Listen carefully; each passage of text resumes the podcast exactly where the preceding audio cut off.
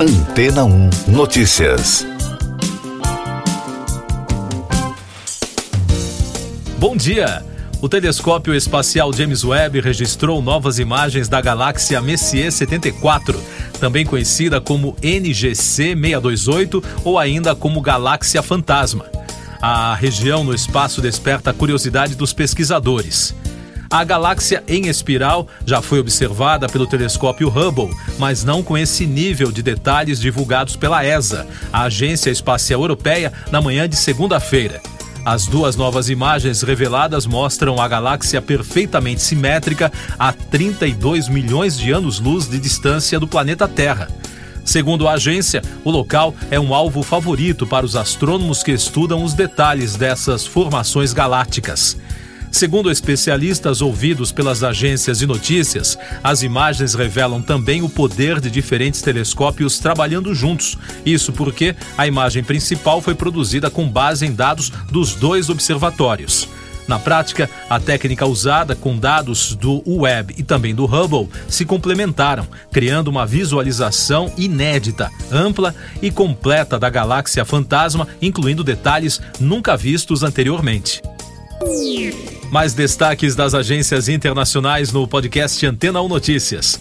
Peter Ofoff, da Federação Internacional das Sociedades da Cruz Vermelha e do Crescente Vermelho no Paquistão, pediu ajuda internacional na segunda-feira com a finalidade de arrecadar mais de 25 milhões de dólares para fornecer ajuda urgente para cerca de 324 mil pessoas no país.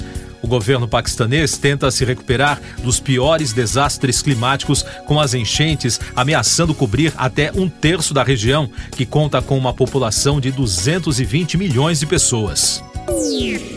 A NASA adiou o lançamento da missão lunar Artemis 1, a primeira da agência espacial em quase 50 anos, na manhã de segunda-feira, devido a um problema de esfriamento de um dos motores do foguete.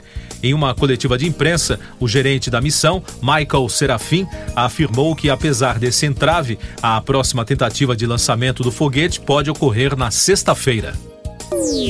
O governo da Ucrânia deu início a uma contraofensiva para recuperar o controle de cidades no sul do país, que foi dominado pela Rússia desde o início da invasão em fevereiro. O objetivo da operação é recuperar principalmente pontos estratégicos do território. Segundo o Comando Militar do Sul, depósitos de munição na região já foram destruídos para enfraquecer o exército inimigo.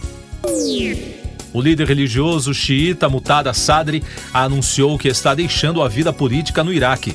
Após o anúncio, apoiadores invadiram o Palácio Republicano em Bagdá e manifestações violentas foram registradas nas ruas da capital. A decisão de Mutada ocorre depois de 20 anos de participação na vida política do país. Há três dias, o religioso propôs a todos os demais líderes que se retirassem de funções políticas importantes para promover uma reforma nacional.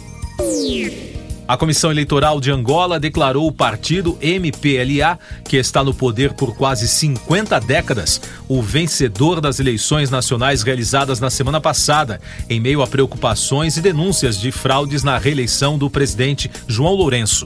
A comissão deu ao Movimento Popular de Libertação de Angola uma maioria de 51,17%, depois de apurados todos os votos contra 43,95% conquistados pelo adversário, o partido UNITA. Eu sou João Carlos Santana e você está ouvindo o podcast Antena 1 Notícias, trazendo os destaques das principais rádios pelo mundo.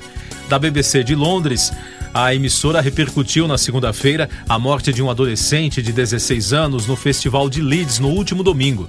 David Celino, de Worsley, na Grande Manchester, morreu no hospital depois de passar mal na noite de sábado. O jovem foi descrito pela família como um menino bonito, ferozmente independente e caloroso. O Festival de Leeds é um dos mais disputados do calendário de agosto. Outro destaque da BBC, uma estátua de Brian Epstein, o famoso empresário dos Beatles, foi inaugurada no último fim de semana em frente a uma multidão em Liverpool.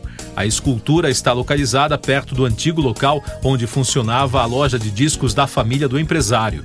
A inauguração marcou o aniversário de 55 anos da morte de Epstein, que se tornou gerente do quarteto depois de vê-los tocar no Cover Club em 1961. Nos Estados Unidos, a Fox News informou que o ator Keanu Reeves apareceu de surpresa em um casamento na Inglaterra, após o astro conhecer o casal James e Nick Roadnight em um bar de hotel em Londres. A noiva aproveitou as redes sociais após o encontro, claro, para compartilhar as fotos do casamento que tirou ao lado de Reeves. Ela descreveu no Twitter que teve o fim de semana mais incrível. E a iHeartRadio de Nova York informou que a duquesa de Sussex, Meghan Markle, revelou que sua saída da vida da família real com o príncipe Harry prejudicou o relacionamento do marido com o pai, o príncipe Charles. A informação foi publicada no perfil da duquesa no The Cut da New York Magazine. Na reportagem, Markle revelou que seu marido sente que perdeu o pai depois que o casal decidiu se afastar da vida real. Siga nossos podcasts em antena1.com.br. Este foi o resumo das notícias que foram ao ar hoje na Antena 1.